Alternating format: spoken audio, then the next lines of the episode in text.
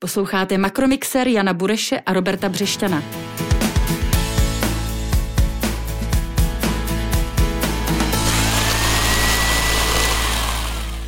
Hezký den a příjemný poslech přejí Robert Břešťan, šéf reaktor serverohlídací PES Org a kolega. Honza Bureš z Pátrie Finance, krásný den. Dnešním hostem našeho ekonomického podcastu bude už za chvíli Jan Procházka, dlouholetý šéf EGAP a nyní člen bankovní rady České národní banky.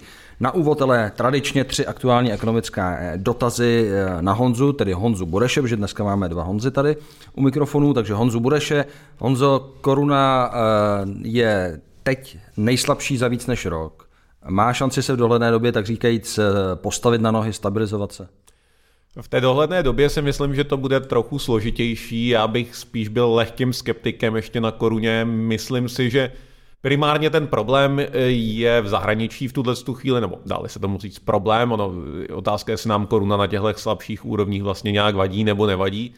Um, ale ten eh, vlastně negativní tlak přichází primárně zvenku, to od vysokých reálných úrokových sazeb v USA, Eh, kde vlastně to je něco, co celkově negativně dopadá na riziková aktiva, na trhy s rozvíjejícími se měnami, tak eh, to je něco, co trápí korunu a asi si myslím, že jí to bude trápit minimálně ještě nějaký ten měsíc, protože eh, ve Spojených státech to nevypadá na nějaký rychlý pokles úrokových sazeb.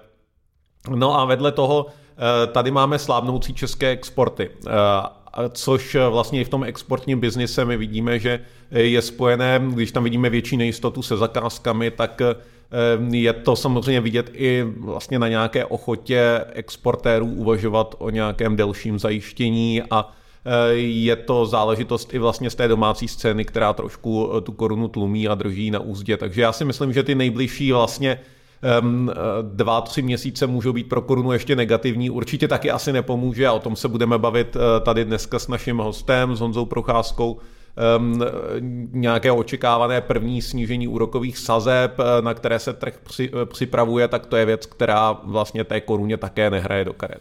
S tím zmíněným exportem nutně souvisí Německo. O Česku se pravidelně říká, že je to vlastně ekonomicky další spolková země ale Německo na tom není úplně nejlépe. Eh, možná bude v tomto roce jediná velká ekonomika, která poklesne. Je to onen nemocný muž Evropy, Německo teď, a co to bude znamenat pro nás? Mhm. Já to spojení nemocný muž Evropy popravdě nemám moc rád, protože um, my se můžeme v tuhle chvíli bavit o tom, že samozřejmě Německo nezažívá úplně nejlepší časy, ale je to do značné míry dané z mého pohledu vlastně cyklickými faktory v lidové řeči řečeno prostě horším počasím. A Německo tím, že je hodně průmyslovou ekonomikou, um, tak je daleko cykličtější, prostě daleko náchylnější na ty změny počasí než ekonomiky, které víc jedou na té domácí poptávce, jako uh, třeba v Evropě Francie. Tak z tohohle z toho titulu vlastně německému průmyslu, podobně jako českému průmyslu, se v tuhle chvíli nedaří úplně nejlépe. Daří se samozřejmě z titulu vyšších úrokových sazeb hůře také německému stavebnictví. Na druhou stranu Německo pořád má extrémně nízkou míru nezaměstnanosti, vysokou zaměstnanost a rozhodně bych to nenazval v tuto chvíli nějakou problematickou zemí. A do třetice opět téma, které jistě probereme důkladně s naším hostem inflace. V září poklesla výrazněji, než čekal trh i Česká národní banka. Co čekat dál podle tebe?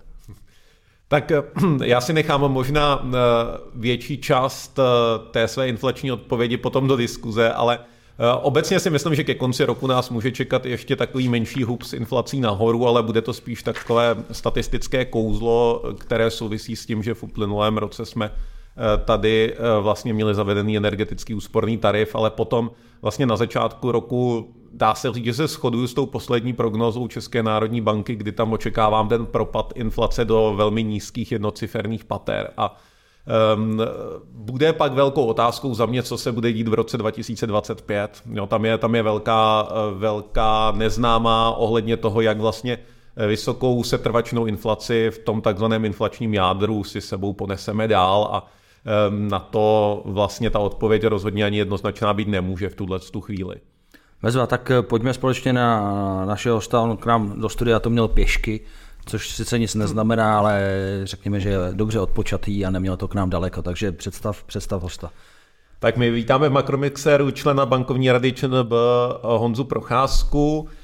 Dříve pracoval také jako hlavní ekonom společnosti Cirrus, také v EGAPu jako generální ředitel. Jsme moc rádi, že jsi k nám dorazil. Honzo, vítej v Makromixéru. Díky za pozvání. Eh, já řeknu ahoj, což je nezvyklé, protože normálně hostům tady vykáme a tady se budeme tykat, jenom upozorňuji ctěné posluchače, protože k tomu, že se všichni tak nějak jako známe docela dlouho, bylo by zvláštní předstírat vykání, takže pokud to někomu vadí, tak si musí zvyknout, budeme si tykat. Souhlasím, myslím si, že se známe tak 15 až 20 let ano. a myslím si, že by to asi nebylo adekvátní. Tak eh, pojďme na to. Honzo, jak ty se cítíš v bankovní radě? Byl ten přechod z EGAPu pro tebe větší kulturní šok?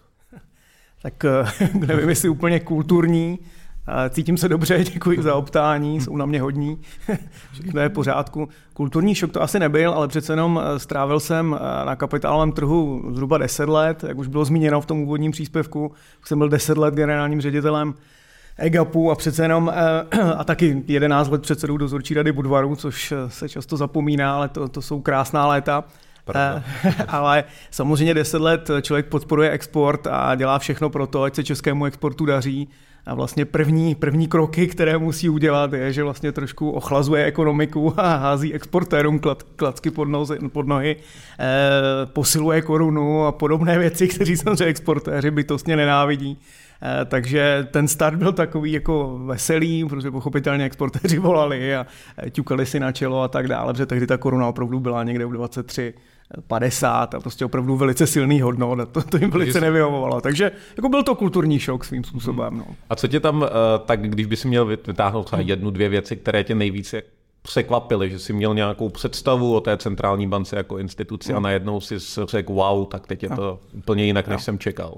No, ono to opravdu bylo jinak, než jsem čekal. Jo? já jsem měl pořád takovou utkvělou představu, na ne snad úplně takovou tu naivní, že jednou za 8 týdnů se sejdeme a hlasujeme o, o sazbách, ale e, přece jenom jako to portfolio a e, ta část těch věcí, protože jsem na úvod dostal sekci peněžní a sekci mezinárodních vztahů a regulace, takže samozřejmě u té regulace tam jsem trošku znal ten přesah, přece jenom jsem se jako podílel na některých těch věcech už v minulosti, byl jsem i v nervu, takže prostě uvědomoval jsem si asi, jak to bude zhruba vypadat, jak vypadá asi sekvence mezi ECOFINem, Evropskou radou a mezi potom jako českou tady půdou a jak složitě některé věci, věci postupují. No ale třeba v té peněžní pobočky, padělky, rozvážení peněz, nákup zlata, byly fakt zajímavé věci a dostal jsem pod sebe víc, několik stovek zaměstnanců vlastně v každé té sekci, což taky byla novinka. A člověk sice jako člen bankovní rady dohlíží takzvaně ten úsek, to znamená, není to jako board, který má, board member, který má vyloženě to portfolio na starost, máte tam vždycky nějakého ředitele, ale samozřejmě jste za něho zodpovědný, i když pochopitelně jako to dohlížení znamená, že ten výkon nad ním do, jako dohlíží vlastně celá ta bankovní rada, ale přece jenom těch provozních věcí tam bylo hodně a myslím si, že jsem se tam docela jako i vyhrál a a, a to, mě, to mě překvapilo. Samozřejmě stohy materiálů, četba, e, příprava, všechno je nové, takže každá zpráva, která jednou za rok zrovna přišla do té doby, když jsem nastupoval, protože to byl únor, takže to byly, to byly stohy a stohy a jako určitě ta změna byla pozitivní. Jo. Cítil jsem to i u sebe, že prostě, že, že to byl ten správný moment, že po deseti letech, že že už ten přesah, co bych já mohl dát EGAPu, co by EGAP mohl dát my, že už to bylo někde. Tak se v jednom zaměstnání, to je poměrně unikát. Byly časy, kdy lidé nastoupili a zemřeli potom jako v jednom, jedné pozici, to už se asi ne, neděje. Nicméně, když jsme u těch eh, překvapení, ještě v EGAPu se asi dozvěděl tedy, že, že guvernérem bude Aleš Michl. Bylo to pro tebe překvapení, protože i s Alešem Michlem se znáte, znáte roky. Tak eh, překvapení to určitě bylo pro celý trh, já jsem si to samozřejmě přál, aby to tak dopadlo, takže bylo to milé překvapení. Známe se samozřejmě s panem Rusnokem, společně fandíme jednomu fotbalovému týmu, takže eh, tam se tak jako na tom, na tom zhodneme. Prostě přesně tady na tom i na tom našem vztahu vlastně vidíte, že ten, ten trh je takový poměrně mělký, že prostě teď je, zná plno lidí. Přerušíme fandíš společně stejnému týmu s Jiřím Rusnokem nebo s Alešem Michlem? ve, fotbale, ve fotbale s Jiřím Rusnokem. S Jiřím Rusnokem. A to je? No to je Baník Ostrava. To je Baník Ostrava. Ano, jenom aby Aleš fandí... věděli, já jsem tušil, ale že to nebude bude Slávě Praha. Aleš, Aleš, ale... Aleš fandí Slávy a v tom, v tom máme asi jediné rozpory, které máme.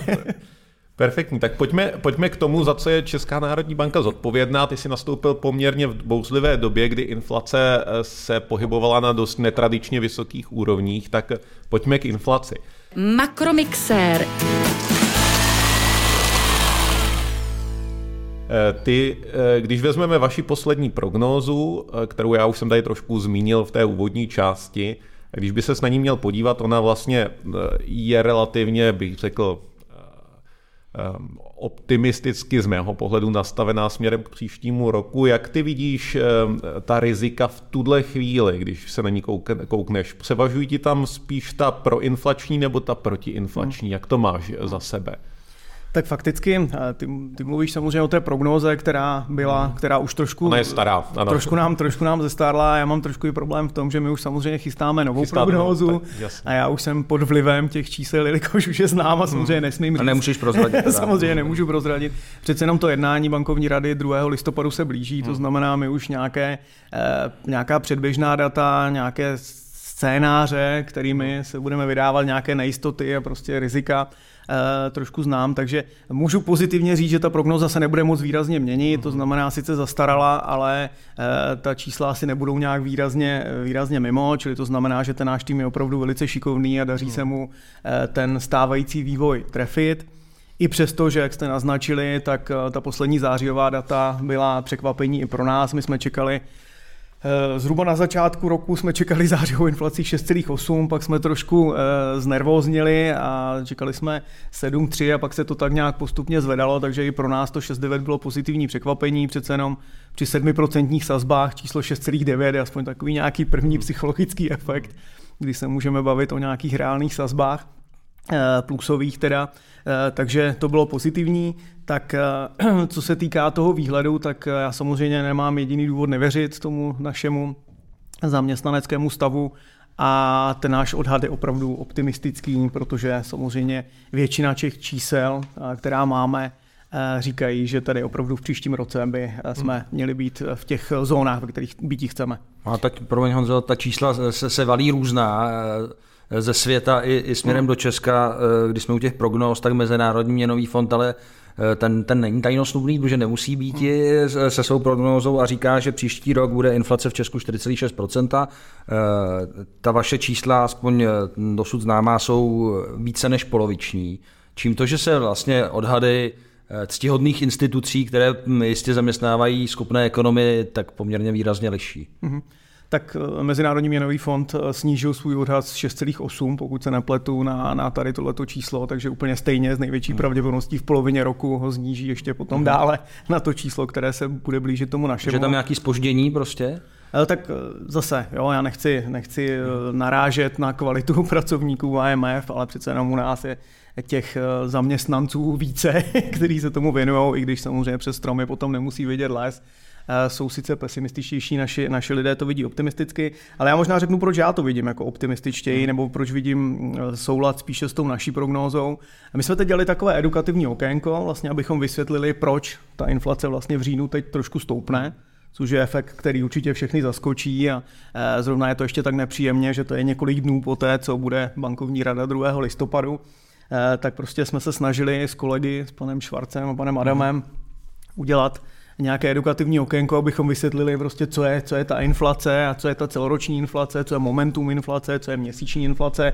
A snažili jsme se ukázat, že samozřejmě pokud z těch 12 eh, měsíčních grafů vypadne ten graf toho října, kdy byl teda ten úsporný tarif, tak samozřejmě ten obrázek bude vypadat jinak a i přesto, kdyby ta eh, leto, měsíční říjnová inflace byla na nule, tak eh, celý ten obrázek říká, že jsme někde na 8,4%. Úplně stejně potom v tomto edukativním okénku, pokud nám vypadne ten sloupec ledna, toho lednového přecenění, který byl opravdu extrémní, stejně leden jako únor, a inflace tam stoupla o 6% na té měsíční bázi. Pokud vypadne tohleto okénko, tak se dostáváme opravdu k jiným hodnotám a těch 12 jednotlivých měsíců bude dávat jiný obrázek a ten obrázek říká, jsme někde v zóně kolem 3%. A, ale ty mediální titulky mm. potom budou, eh, že inflace zase vzrostla. Mm. Jo, s tím se asi těžko bojuje, když, když fakticky meziměsíční bude, bude prakticky na nule.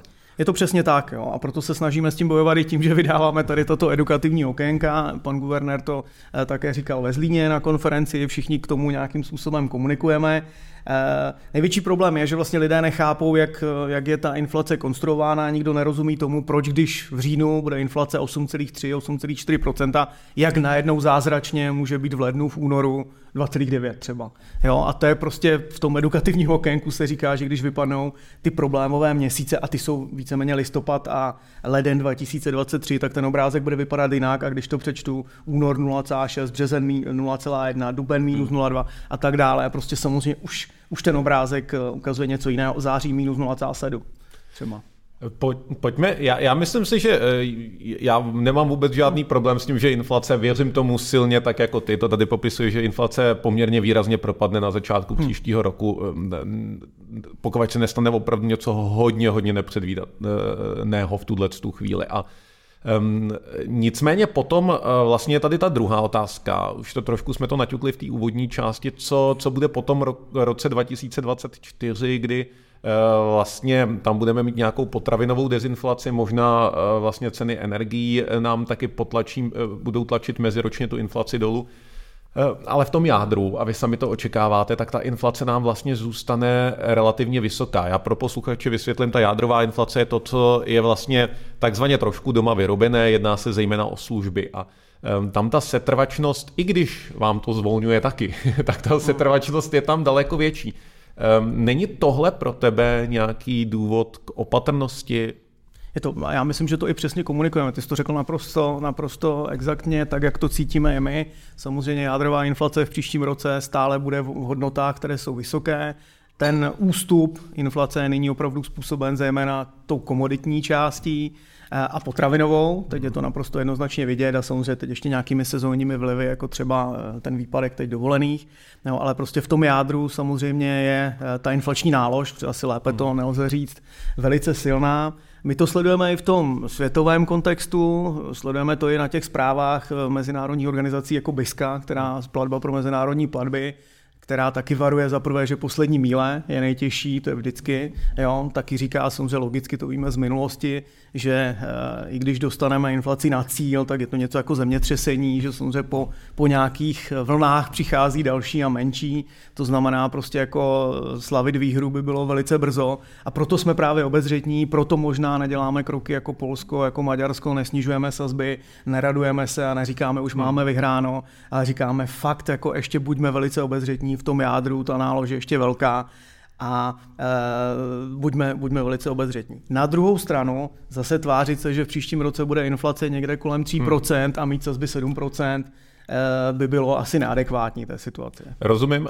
Um, ještě než se dostaneme k těm sazbám, což určitě bude další, jako tady velký blok, který si na tebe připravujeme, tak um, k inflaci a k té její setrvačnosti, jak, jak vás ještě znepokojí v tuhle chvíli poměrně vysoká inflační očekávání?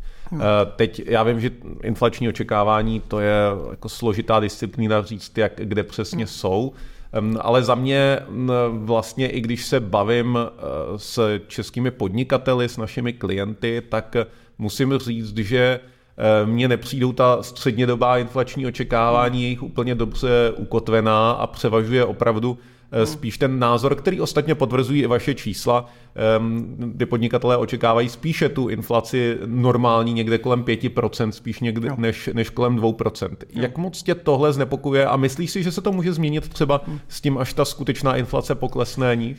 No určitě znepokuje, určitě je to velké téma právě toho října, který tady byl naznačen, protože samozřejmě pokud eh, ty ceny, a to už je jako fakt, pokud zase ta, ta inflace, to číslo, které naskočí v říjnu, to znamená teda v listopadu, za říjen bude 8,4, pokud teď eh, epizoda s gazou zvyšuje ceny ropy, zemního hmm. plynu zejména, eh, tak samozřejmě nějakým způsobem se to projeví na totemech eh, čerpacích stanic. Prostě všichni víme, že ta inflační očekávání, vůbec jako inflace je samozřejmě hodně adaptivní, to znamená, že lidi to, co vidí, tak to žijou. Že jo? Takže když uvidí, že bude nafta za 43 korun nebo 45 korun, uvidí inflaci číslo 8,4, tak samozřejmě budou do sebe dostávat tady tyhle ty prvky a to je pochopitelně bude směřovat k tomu, že ta jejich očekávání budou vyšší. Proto je tam důležitá i ta komunikace.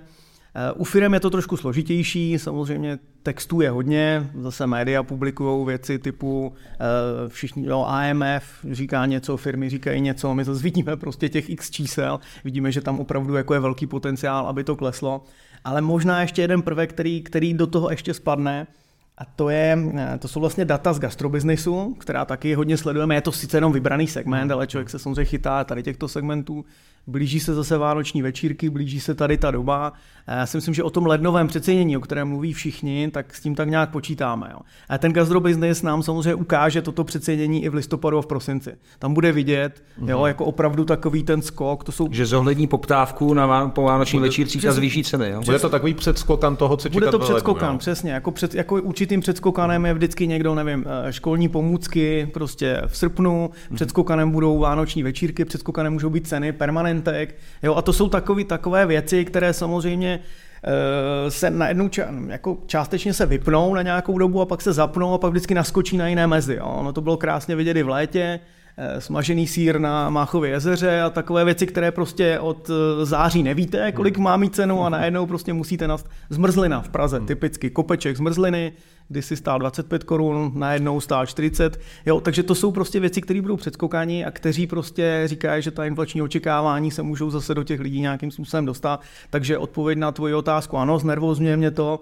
a dobrou komunikací bychom i tomu měli předejít, protože eh, to je asi jediné, co v ten, tuto fázi můžeme hmm, dělat. Ale máte teda koukám jako vlastně vytipovanou i sadu nějakých jako předstihových indikátorů, jak dopředu eh, třeba pracovat s tou lednovou inflací, tak abyste se mohli zařídit třeba dopředu s určitým hmm. předstihem. Pojďme možná teď od té inflace k tomu, co eh, zajímá samozřejmě eh, trhy. Robert se hlásí. Robert se hlásí, protože ještě od... Zaměstnavatele a. Ano, od, od inflace úplně nechce ještě okay, dojít, Robert, okay, dobře. protože chci se zeptat eh, na to zase, co, co čtu od některých kolegů ekonomů v médiích, že vlastně tu inflaci už nemáme, že už máme tak trochu deflaci. Jo. Jak je to možné? A je na tom něco pravdy? Já bych možná ještě doplnil k té minulé otázce, mm-hmm. pan Středula, odbory a samozřejmě navyšování mest, což je jedna z těch křivek, která teď ještě tam určitě jako bude vidět ve stavu ekonomiky, kdy eh, ziskové marže, které v průměru, jo, protože firmy to vždycky vytáčí, říkáme, jako na tom nejsme dobře, a říkáme v průměru, ziskové marže jsou někde, zaměstnanci prožili nějaký šok a teď by se to trošku mělo vracet, takže tohle určitě bude ještě faktor. Dost uh, odborových vyjednávání bude samozřejmě v těch měsících a tam se taky jako ukáže, hmm kam to bude směřovat. No, deflace, deflace, deflace. Samozřejmě vím i kterého ekonoma máš na mysli. Jo, zase je to další edukativní okénko, vysvětlovat, co je inflace, co je roční, co je měsíční, to co je vlastně momentu... trošku řekl. Eh, jo, že... ne, ale ne, tak já, já, já, to chápu, jo, ta čísla, prostě duben, září, prostě jsou, jsou vidět. Samozřejmě, že velká, velká otázka je, jako jakým způsobem potenciálně sazby 7% můžou i poškodit ekonomiku.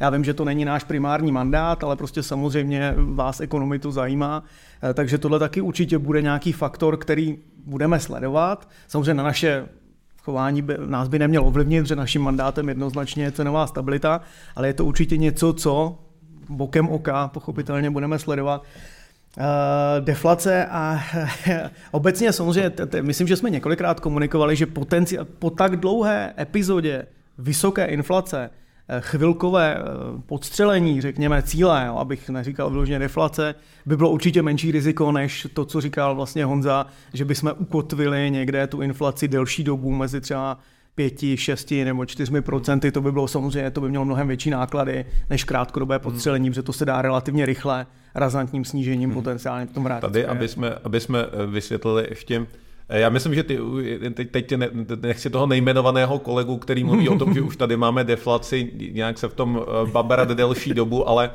um, tam uh, vlastně ty už to trochu jakoby vysvětloval, že tady je rozdíl mezi tím, co je meziroční inflace, meziměsíční inflace, co je momentum nějaký inflace, tak uh, to, jsou, to jsou věci, kde jako rozhodně myslím si, že ta edukace je super, uh, že ji děláte, protože Eh, protože častokrát, eh, aspoň já na to narážím i u otázek novinářů, je tam jako vlastně nepochopení v tom, na co no. se ptají eh, častokrát. Jo. Hmm. A, a co pak jako cíluje Česká národní banka, co, co je ta hmm. zásadní inflace, co, co čekat do budoucna, takže tady za mě ta, ta, ta osvěta je určitě na místě. A proto, proto jsem dneska v podcastu. Proto si dneska, proto si dneska tady. Ano, proto si dneska tady. A ještě jeden, jeden dotaz týkající se inflace, zejména té říjnové, hmm. která teda bude v listopadu, jak jsme řekli. Ta čísla, požádám tě o, o jistý úkrok od tvé roli centrálního bankéře, kdybys měl poradit lidem, kteří si, tuším, jsou to dva roky, pořídili tehdy velmi výhodné protiinflační dluhopisy. Jestli mají teď eh, zažádat eh, o výpověď eh, toho dluhopisu, nebo mají ještě počkat, protože se jim ještě dobře zúročí, co bys jim řekl? dělal, si, dělal si hodně profesí, teď buď finanční poradce na chvíli. Ne, Roberte, pro mě je to velice těžké téma, protože můj bankéř ČSOB mi to rozmluvil. Tady si na půdě ČSOB hodlám postěžovat, můj bankéř mi to rozmluvil jako mimořádně složitou operaci a to jsem se teda velice zlobil potom v, určité, v, určité, v určitém období. No, investiční rady jsou samozřejmě, jsou samozřejmě velice, velice složité. To rozmluvil ti investice. No. Rozmluvil mi investici do inflačních dluhopisů, a pak se mi kolegové v EGAPu smáli, jako ukazovali mi svoje výnosy na svém portfoliu a já jsem to tam tahal po zemi na, terčem, na amerických akcích. Takže to bylo... no. Ne, ne, ne, tak to je jenom tak jako na odlehčení. Jo, samozřejmě jako radit, jako přecházet do, do, do, do já už teď bylo mi vysvětleno, že jako centrální bankéř prostě ať řeknu, co řeknu, hmm. ať udělám něco na Instagram, ať udělám něco na Twitter, tak vždycky ta role centrálního bankéře tam je, takže já už těch rolí jako vyskakovat v podstatě jako hmm. nemůžu. Hmm. Jo? Takže bych se s dovolením z té otázky... Tak to spíš trošku... otázka na to, jestli teda věříš v to, že, eh, že tohle je poslední vysoká inflace, kdy, eh, kdy vlastně to zhodnocení toho dluhopisu bude, řekněme, zajímavé, být na úkor samozřejmě státního rozpočtu a že příštím roce už ta inflace bude tak nízko, že vlastně se nevyplatí to dál, dál držet. Tak já věřím opravdu tomu našemu odhadu, který teda z té poslední zprávy je podle mě 2,1, pokud hmm. se nepletu. Eh, to znamená, eh, věřím tomu, že prostě ta inflace bude tady v tomhletom a v tomhletom pásmu mezi dvěmi a třemi procenty. A každý, ať si to zhodnotí, jestli je to Přesně tak, ať prostě potom, ať si zhodnotí, jestli, jestli chce riskovat nebo jestli jakým způsobem chce působit mluvit a určitě můžu rozmluvit některé investice, ale prostě jinak to bude určitě na něm. Makromixér. Jsem teda tady taky ještě měl pár zajímavých otázek a koukám připravených k inflaci, tak než ještě přeskočíme k eh, těm úrokovým sazbám, což je zase věc, která si myslím, že ty posluchače bude zajímat úplně nejvíc, tak možná velice krátce. Ehm, teď vy se jako už připravujete nějakým způsobem na eh, první pokles úrokových sazeb a eh, překvapilo by tě, kdyby vlastně celá ta inflační epizoda u nás odezněla s minimálním nárůstem nezaměstnanosti, což hmm. vlastně v tuhle tu chvíli vypadá. Um, nebo i vy to vlastně předpokládáte, když se dívám do té prognózy, je to vlastně normální? No, je to, je to přesně věc, která, která není normální. Samozřejmě, jo, celá ta epizoda a to je taky možná věc, kterou jsme řešili hodně na jaře, hmm. kdy jsme vlastně, kdy já sám jsem sobě jsem, jsem si říkal, jestli prostě opravdu, eh, jestli by ještě to nezasloužilo jedno zvýšení eh, vlastně úrokových sazeb, protože tehdy ty titulky hlásali, už je to za náma, to nejtěžší máme za sebou. Prostě všechny, všechna média měly optimistické titulky, jak už teď jenom ekonomika poroste a prostě světlé, zářné zítřky a tak dále. Prostě bylo to neadekvátní v té době. Jo. A celá ta epizoda je opravdu velice zvláštní, protože to, co dělá ten trh práce, je pro nás asi pro všechny nepředstavitelné. Můžeme hledat ty důvody, jo, já se trošku v úvozovkách zlobím tady v tom i na vládu, i vlastně na sebe, protože jsem byl tehdy šéf nervu. Já si myslím, že prostě hodně, jako kromě těch covidových programů a to přesypání trhu penězem, tak to je jasný, tak ta doba byla taková, že nikdo nevěděl, co bude, takže to zase jako nikomu nemůžete vytýkat. Ale potom takové ty stabilizační programy typu Kurzarbeit a ještě vylepšený Kurzarbeit a takové to vlastně se tomu trhu neumožnili v podstatě nějaký jako posun, protože on potřeboval ten posun. Ta doba se změnila, tady nějaká nová realita a prostě zaměstnavatelům reálně chybí lidé. Jo, chybí, samozřejmě hodlají to řešit cestama eh, typu svaz průmyslu, najměme Mongolce a hmm. tak dále. A pořád se točíme v té levné práci. Na druhou stranu tady jsme mohli nějaký ten tektonický zlom trošku zařídit, přiměřenou, jenomže to je zase otázka, že jo, co je přiměřená. Nechat prostě některé firmy padnout. Samozřejmě, prostě nebránit úplně všem, prostě opravdu některé, teď nechci jmenovat, ale některé činnosti prostě nemají tu budoucnost. Jo, a pokud prostě ji nemají, tak prostě by se nemělo stávat, že eh, firmy nekrachují, banky v podstatě nemají opravné položky, dokonce rozpouští ve stage 2, to znamená prostě nejsou ve statistikách, nevidíte, že by se tady dělal nějaký Armagedon A samozřejmě my jsme bránili jako tomu, aby se stal nějaký velký Armagedon a nějaká decentní tektonická změna, aby se ten trh práce trošku uvolnil a trošku samozřejmě jako posunul, tak bohužel nenastal a není to normální. Tak třeba to delší období vyšších úrokových sazeb k tomu postupně nějakým způsobem uh, přispěje k tomu jako pročištění, hmm. o kterém ty tady uh, hovoříš, protože častokrát opravdu z mé zkušenosti to je jedno ze zásadních pořád problémů, co řeší čeští podnikatele, ať už se bavíte, bavíme s, prů, s průmyslníky nebo se stavebním sektorem, tak je nedostatek zaměstnanců, eh, což je vlastně po těch dvou extrémně eh, prudkých krizích COVID-19 a energetická krize trošku vlastně paradox, že pořád je nedostatek, nedostatek lidí. Pojďme na ty sazby. Hmm. Pojďme na ty sazby. Eh, ty jsi zmiňoval to, že nečekáš nějaké výraznější asi zásadní změny v té prognóze směrem eh, k listopadu. Um, nicméně ta vaše prognóza by se teda svým způsobem měla asi naplňovat a ta prognóza ukazuje na nějaký pokles úrokových sazeb, který by měl přicházet v dohledné době. Jak ty to vidíš v tuhle tu chvíli? A trhy na to začínají sázet. Tak já možná začnu z, to, eh, z téhle z té strany. Trhy na to začínají sázet. Ty, když se podíváš teď vlastně na to očekávání trhu, eh, vy jste ho častokrát korigovali, říkali jste, že to, je, eh, že to je příliš. Teď, když se na to podíváš, je to 25 bodů listopad dolů, 50, 75 bodů dolů prosinec. Je to za tebe něco, co by si zasloužilo korigovat, anebo jsi s tím komfortní? Tak my jsme přesně, přesně jak připomínáš, my jsme museli na jaře a v létě korigovat ta přehnaná, přehnaná očekávání. Eh, samo, zaznělo to už v tom, v tom úvodním příspěvku. Eh, pokud tvrdíme, že inflace v příštím roce bude tam, kde tvrdíme, tak 7% eh, sazby jsou tomu samozřejmě neadekvátní. Přehnaný optimismus určitě není na místě, protože tam máme tu jádrovou inflaci a tu inflační nálož, která tam je. Takže samozřejmě my jsme se dohodli, Myslím si, že ta komunikace naše je v podstatě jako jednoznačná. Eh, v létě jsme komunikovali, že v září bude první bankovní rada, kdy začneme diskutovat toto téma, jo? to znamená, tím jsme to odsunuli na tu zářijovou. V zář, na zářijové bankovní radě jsme to opravdu diskutovali. Eh, kdo četl zápis, a vy jste zápis samozřejmě četli, tak, tak eh, vidíte, že prostě tam jsou ty náznaky toho, kdo, kdo kterou cestou se hodlá vydat že tam eh, jsou jednoznačné, jsou tam témata, jak začít, kdy začít. Eh, samozřejmě několikrát se tam logicky opakuje, že pokud začít, tak opatrně, to tam zaznělo na několika místech. No a samozřejmě očekávání trhu jsou tak nastavená, tak jak jsou. Eh, to znamená, z toho, z, toho, z toho mixu se dá už nějakým způsobem něco vyčíst. Některý kolegové by samozřejmě začali už teď v listopadu, to tam myslím z toho zápisu je vidět. Někteří by si samozřejmě logicky počkali až na ta správná data, která bohužel budeme mít až v únoru, možná až v březnu, ale zase centrální bankéř musí být předhledící, takže, eh, takže v, tom, v tomhletom rozsahu se pohybujeme. Určitě nechceme trhy překvapovat. To, co udělali Poláci, to bylo velice špatně. Mimochodem, hmm. Poláci museli dávat, teď jsem v pátek četl Financial Times, Poláci mají jednostránkový článek ve Financial Times, aby prostě řekli, jak je jejich ekonomika v pohodě. Tak jako dostat se do téhle fáze, že dvakrát snížíte úrokové sazby a pak musíte vydávat inzeráty, bychom se určitě dostat nechtěli. Na druhou stranu se nechceme zase zavazovat, což je taky hmm. nepříjemné, ale chceme, chceme suverénně eh, komunikovat. No takhle, ale aby jsme neutekl z té otázky do Polska. No. Jo. uh, tak, uh, tak přesně tak. Tak ne, necítíš teda potřebu v tuhle tu chvíli ty trhy nějak korigovat, aby, říkáš sám, že je nechcete překvapovat, hmm. tak jako v tuhle tu chvíli bys je ne, ne, nekorigoval. Myslím si, že tam není nic extrémně mimo, hmm. to znamená tak, jak v létě tam naznačovali mnohem výraznější poklesy a začneme v září. A opravdu tam, tam, hmm. tam jsme cítili potřebu jednoznačně. Jasně. Možná bych ještě upravil ten tvůj první výrok, který tam byl mezi těmi třemi otázkami. Hmm. Já si myslím, že to je zaceněno v té koruně. Jo? Já si hmm. myslím, že prostě je to zaceněno a to že nebudeme tolik překvapovat.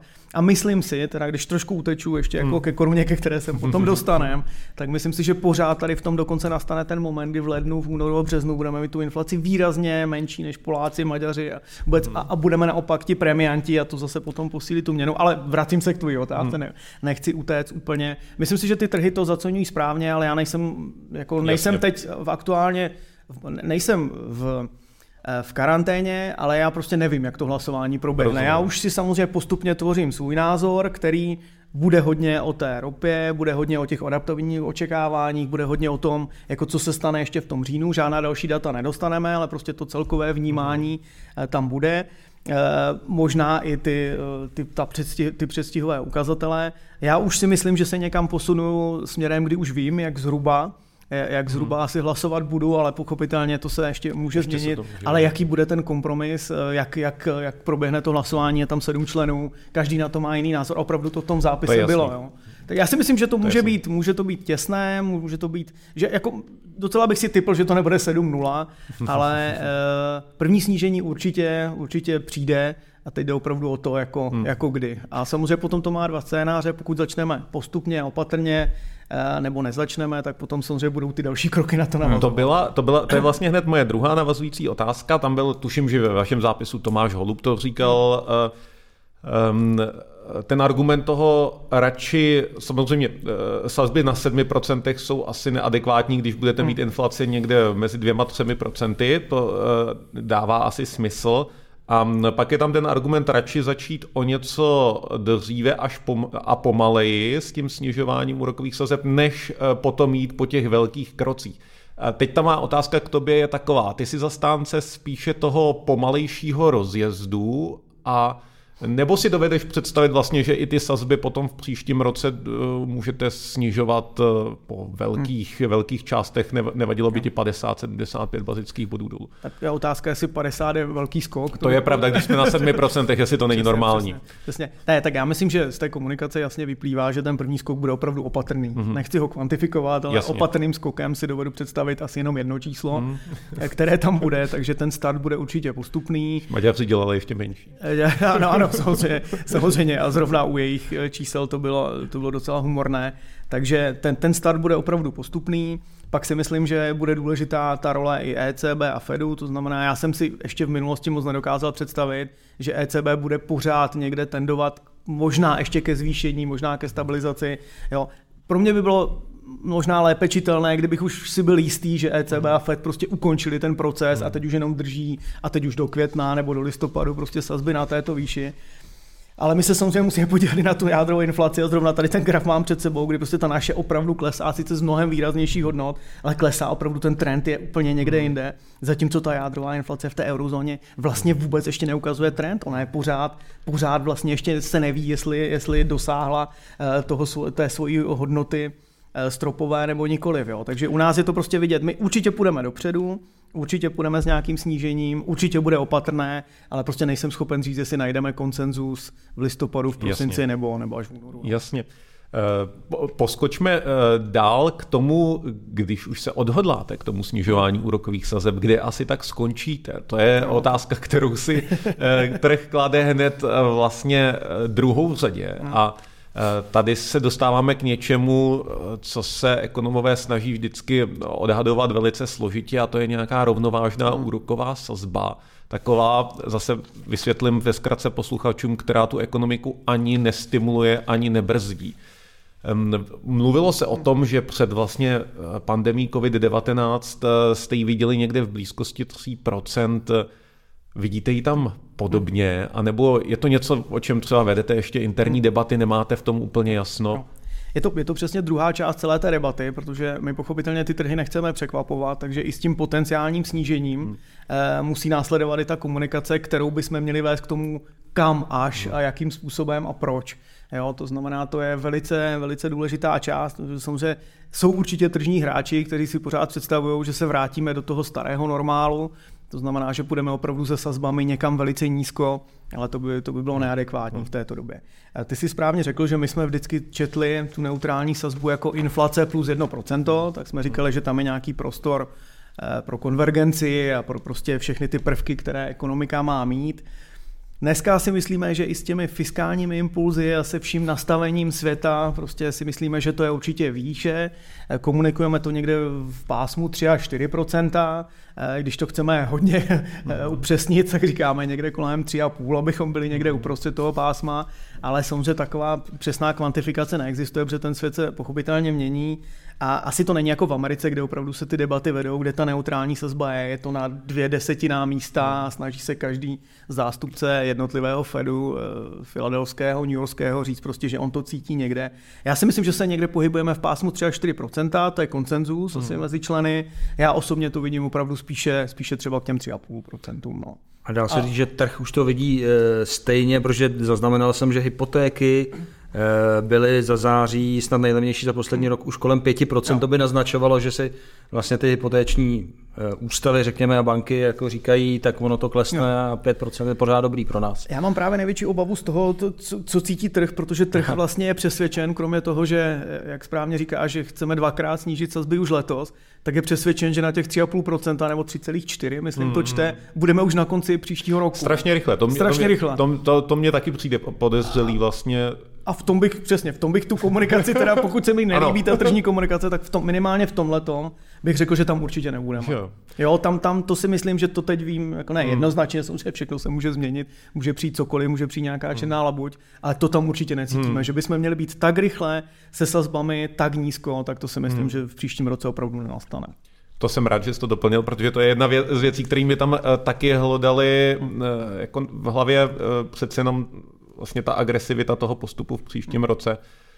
Eh, když a ještě... to je mimochodem, jo, to je přesně to, že ty trhy jako představa, a teď zase prostě stav ekonomiky a vůbec jako představa. Trhy měly představu, že ty sazby se měly zvýšit více než 7%, že měly být, nevím, 10 nebo 11, a pak mají najednou představu, že z těch 11 bychom okamžitě měli skočit na 3,5. Jo.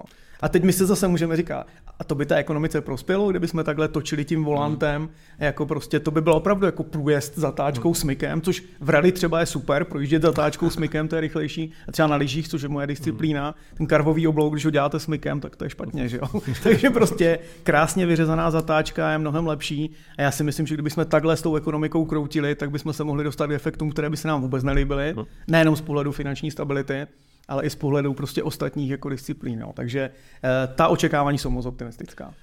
Dobře, ještě vlastně k té rovnovážní úrokové sazbě. Eh, mě to teď vlastně zarazilo na jedné debatě, co jsme tady vedli s mezinárodníma investorama a vlastně komunikovali jsme jim eh, určitým způsobem to taky, že eh, prostě ta úroková sazba rovnovážná se asi posouvá nahoru.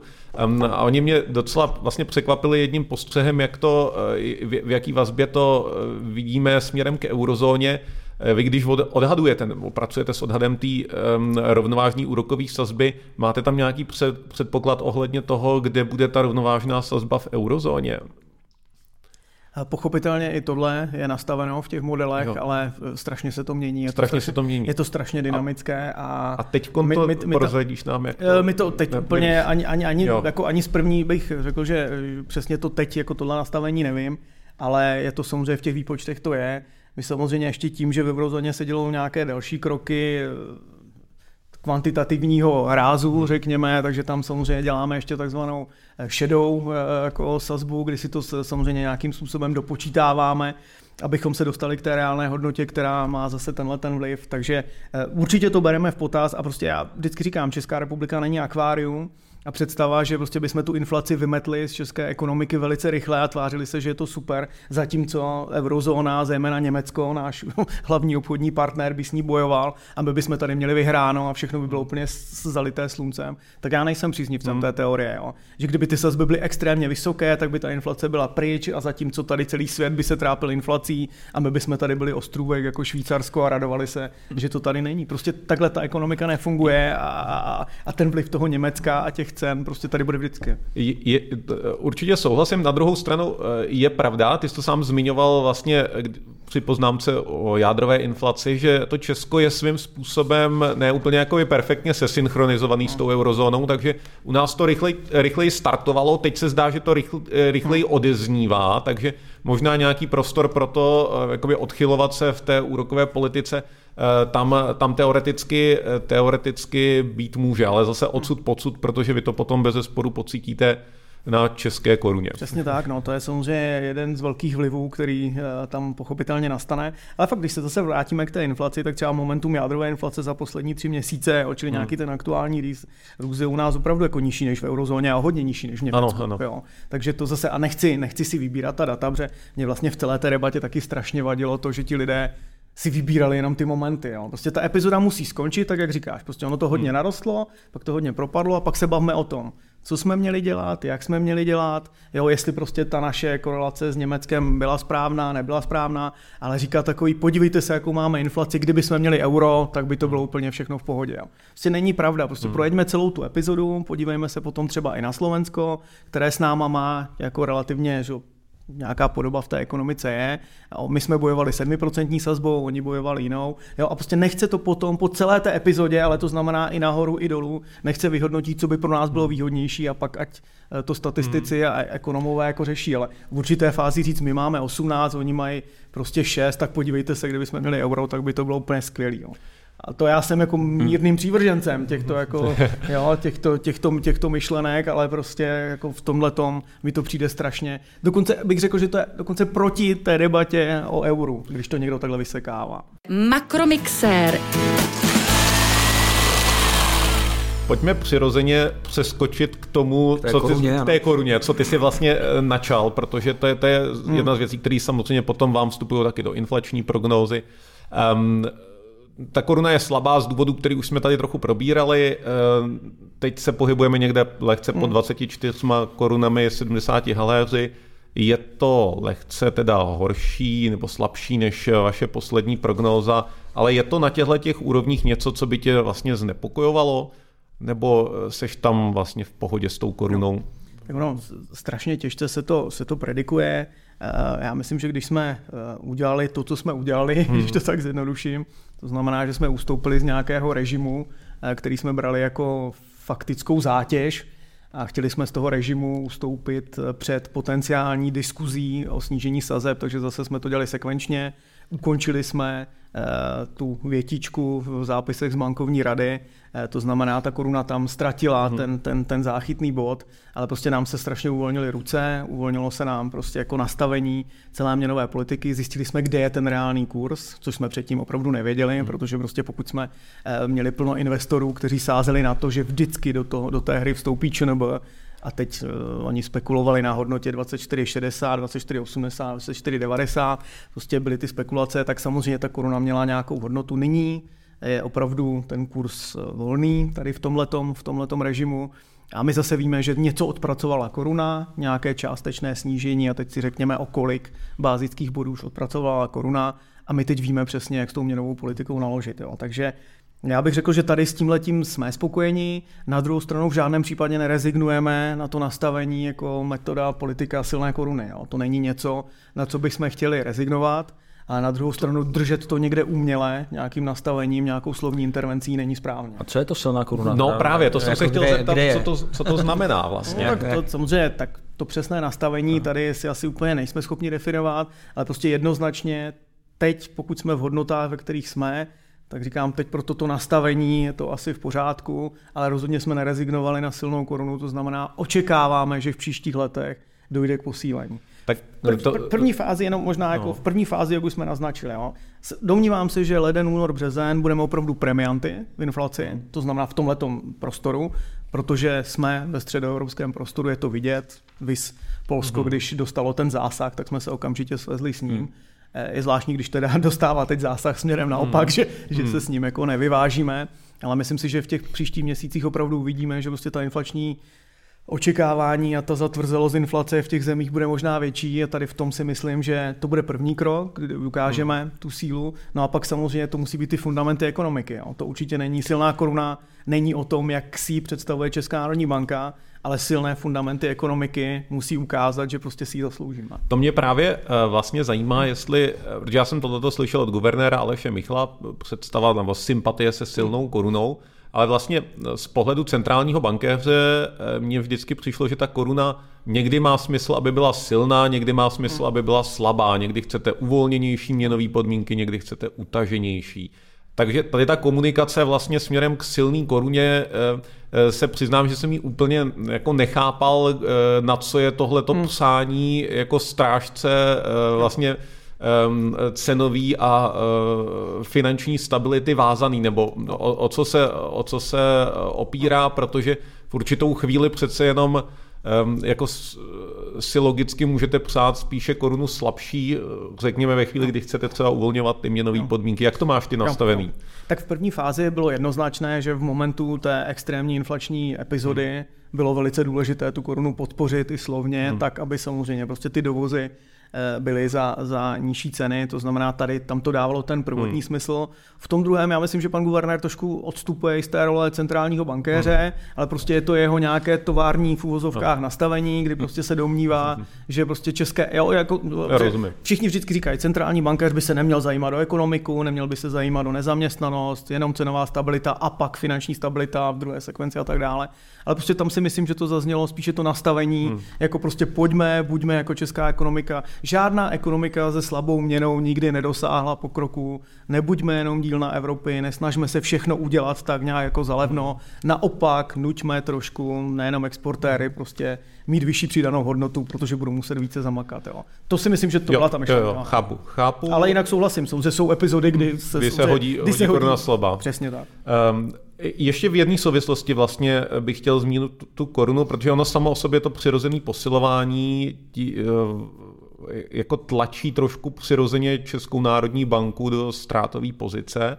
Ehm, je hmm. to, eh, to je a to, to je něco zase, co já vidím u eh, vaší jakoby nový bankovní rady v tuhle chvíli jako takový nový téma, co guvernér častokrát vytahuje eh, vlastně problematiku ztráty České národní banky.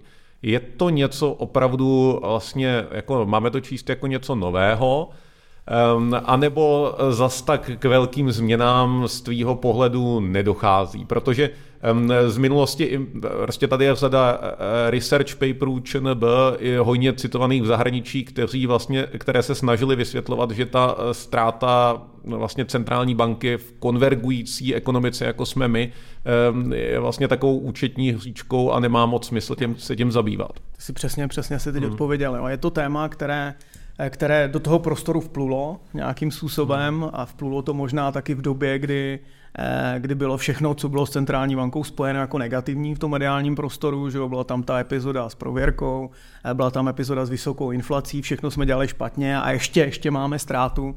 Jo, já to čistě beru, já to opravdu beru jako účetní operaci. V žádném případě to neovlivňuje udržování cenové stability. Je to prostě věc, která je, je dobré zase dělat si edukativní okénko, je určitě dobré vědět, jak dospět případně k nesnad uhrazení, ale prostě k eliminování té ztráty, ale prostě v této fázi je to naprosto logické a úplně stejné debaty probíhají kdekoliv jinde ve Fedu se to samozřejmě řeší, tam je to trošku pochopitelně složitější kvůli tomu nastavení.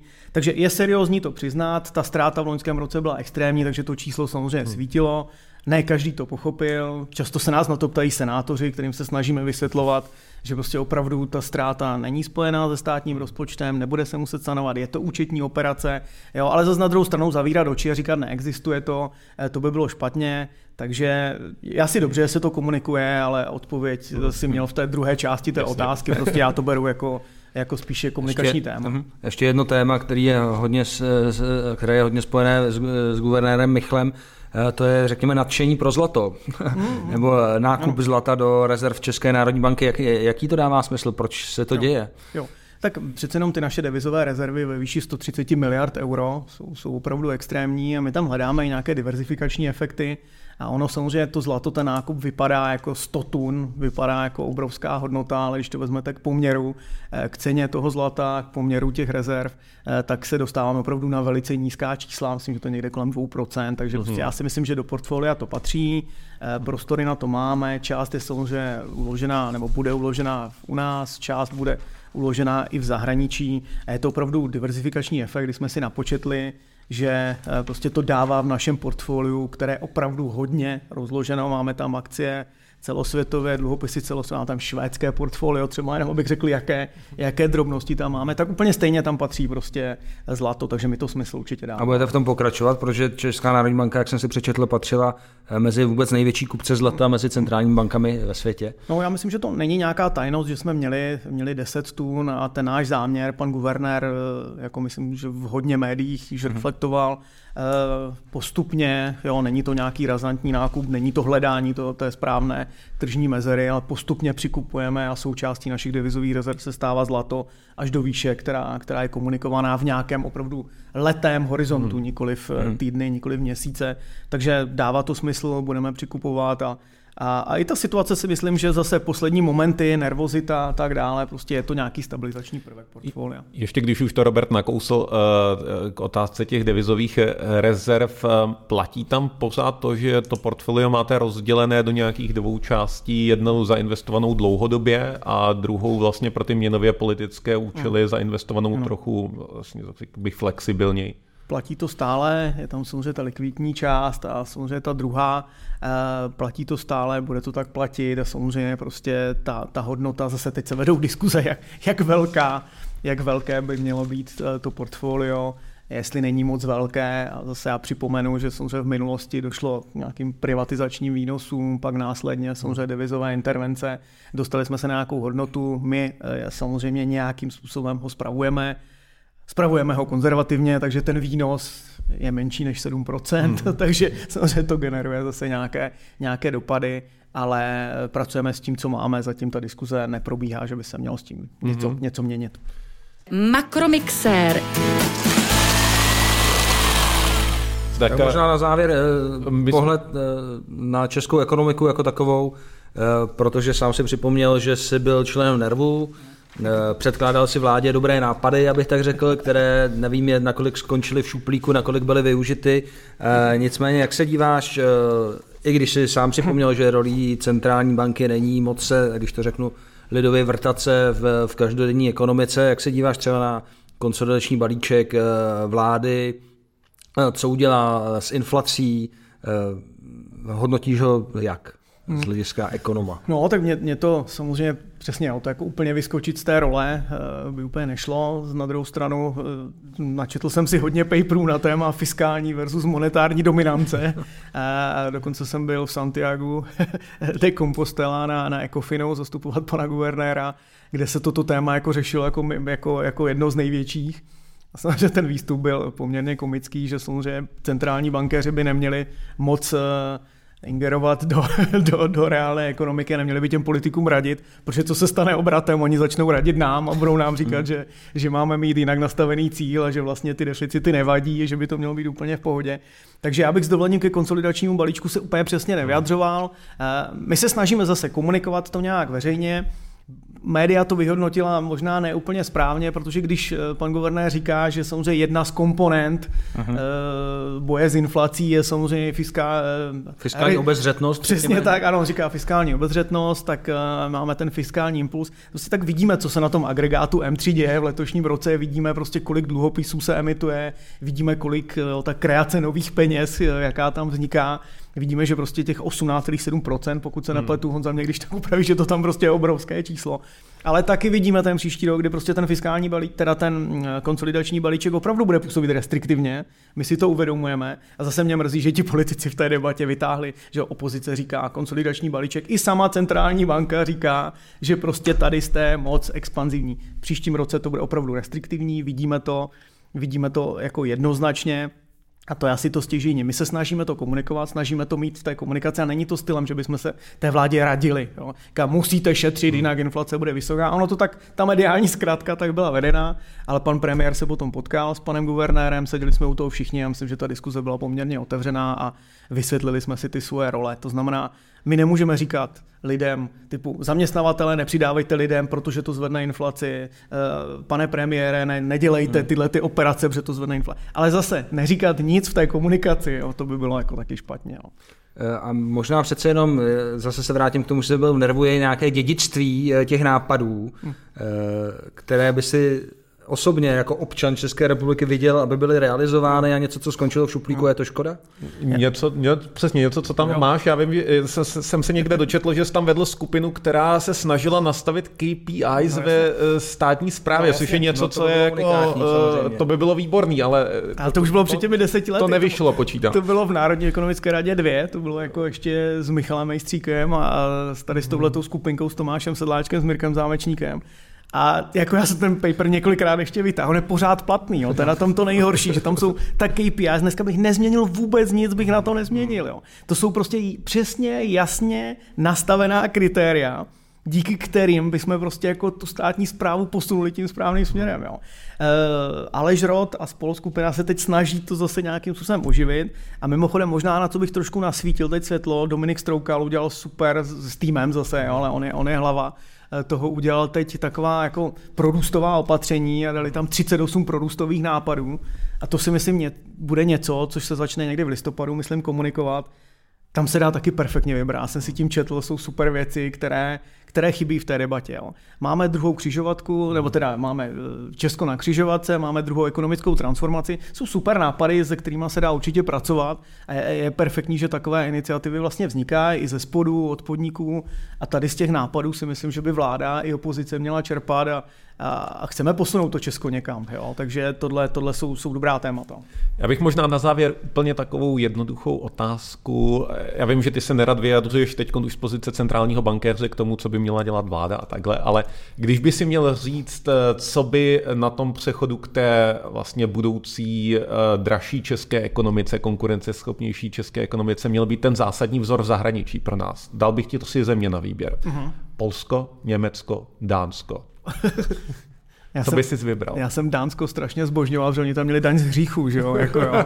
A to jsem taky napsal paper k tomu s Mirkem Zámečníkem, na téma prostě daň z hříchů, daň z cukru. A to se taky vrací mimochodem. Zrovna no. teď je to velké jako, téma. No. Je to velké téma. Takže Dánsko, daň z cukru. Dan, a ne, no to bych zase jako úplně, tak zase tam mají x věcí. Tak Dánsko se mi strašně líbí v tom, že má samozřejmě jednu sazbu DPH, sice obrovskou, vysokou, a pak si ten systém zaplevelilo úplně tady touhletou šílenou daní, kde měli z litru zmrzliny a z kostky cukru v kole a tak dále. Takže to se mi jako potom hrozně nelíbilo.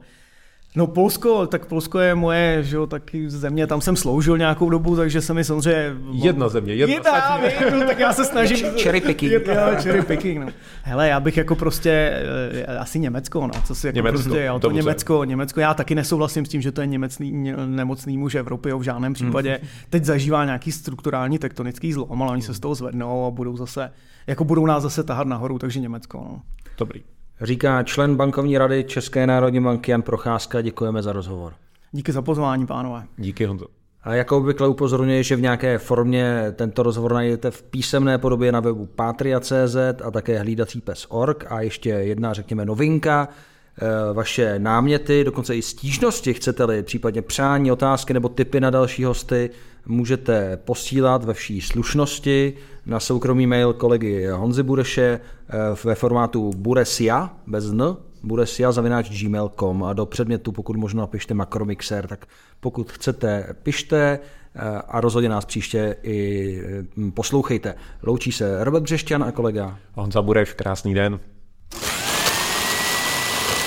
Makromixer Jana Bureše a Roberta Břešťana.